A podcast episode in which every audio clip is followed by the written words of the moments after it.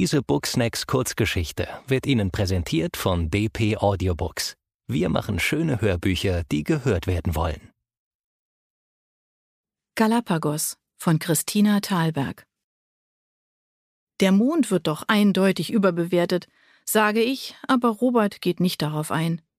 Meine Güte, wir haben diskutiert nichts weiter. Wir haben über Manipulation durch die Massenmedien geredet. Nichts davon ist gelogen, aber ich verschweige, dass Ernesto und ich uns am Abend nach unserer mondbeschienenen Diskussion in einer Tiefgarage geküsst haben. Am nächsten Tag erneut eine Mondkulisse. Ernesto erwartet mich auf der Brücke, die über den Kanal Saint-Martin führt. Seine Gestalt hebt sich vor dem erstaunlich hellen Licht ab. Es ist Vollmond. Sein Gesicht ist im Schatten, ich sehe nur die Silhouette. Ich gehe auf ihn zu und verlangsame meine Schritte. Wenn ich jetzt meine Hand ausstrecke, verpufft er wie eine flüchtige Idee. Ich sehe seine Gesichtszüge nicht, dennoch habe ich den Eindruck, er lächelt. Ich bleibe stehen. Er löst sich vom Geländer und kommt langsam auf mich zu. Ich kann nicht tagsüber die Lügen der Politiker und White-Collar-Verbrecher anprangern und abends nach Hause gehen und selbst lügen, sage ich. Dann sag die Wahrheit. Was ist denn die Wahrheit? Er nimmt mich in die Arme, küsst mich auf die Augenbrauen, die Nase, dann küssen wir uns richtig. Einen Moment lang vergesse ich alles, wie gestern in der Tiefgarage, aber mit einem Schlag bin ich nicht mehr bei der Sache, sehe uns von außen, ein Paar im Mondschein, wie auf einem kitschigen Poster. Er merkt es sofort, löst sich von mir und sagt wieder Sag ihm die Wahrheit. Ich kann dich nicht im Mondschein küssen. Er lacht. Er nimmt mich bei der Hand und wir gehen durch die kleinen Straßen mit den affigen Boutiquen. Im hell erleuchteten Schaufenster eines Schokoladengeschäfts ist ein halber Zoo aus Schokolade ausgestellt. Hättest du gern dein Ebenbild aus Schokolade? frage ich. Nein.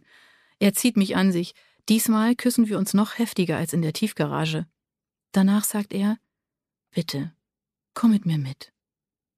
Wir kennen uns erst seit drei Tagen. Wir haben noch alles vor uns. Und in ein paar Jahren haben wir dann alles hinter uns? Nein, Sarah, auch dann haben wir immer noch alles vor uns. Er sagt es mit seltsamem Ernst und blickt mich an, als habe er Angst vor meiner Antwort. Übermorgen fliegt er zurück nach Quito. Wir blicken uns eine Weile an und ich muss lachen über seinen Ernst und weil alles so absurd und ausweglos ist. Bitte komm mit, sagt er und lacht jetzt auch. Sonst können wir das mit der Medienmanipulation nie zu Ende diskutieren. Das Problem? Robert und ich haben soeben unseren ersten gemeinsamen Mietvertrag unterschrieben. Eine Zwei-Zimmer-Wohnung mit Blick auf Sacré-Cœur. Die Kisten stehen noch unausgepackt im Wohnzimmer. Als ich die Tür zu meinem neuen Zuhause aufschließe, steht Robert vor dem großen Fenster, hinter ihm die mondbeschienene Kuppel von Sacré-Cœur. Auch er lächelt mich an. Er öffnet seine Arme etwas, neigt den Kopf voller Erwartung. Du hast ja schon die neuen Vorhänge aufgehängt. Meine Stimme krächzt. Robert scheint den ganzen Tag gebastelt zu haben. Er hat Regale gebaut und die Vorhangstangen angeschraubt.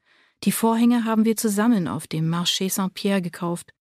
Vor einem kirschroten Hintergrund wandern stilisierte Schildkröten in psychedelischen Farben dem Himmel entgegen. Wir waren uns sofort einig, diese abgefahrenen Vorhänge müssen her. Bin ich denn verrückt?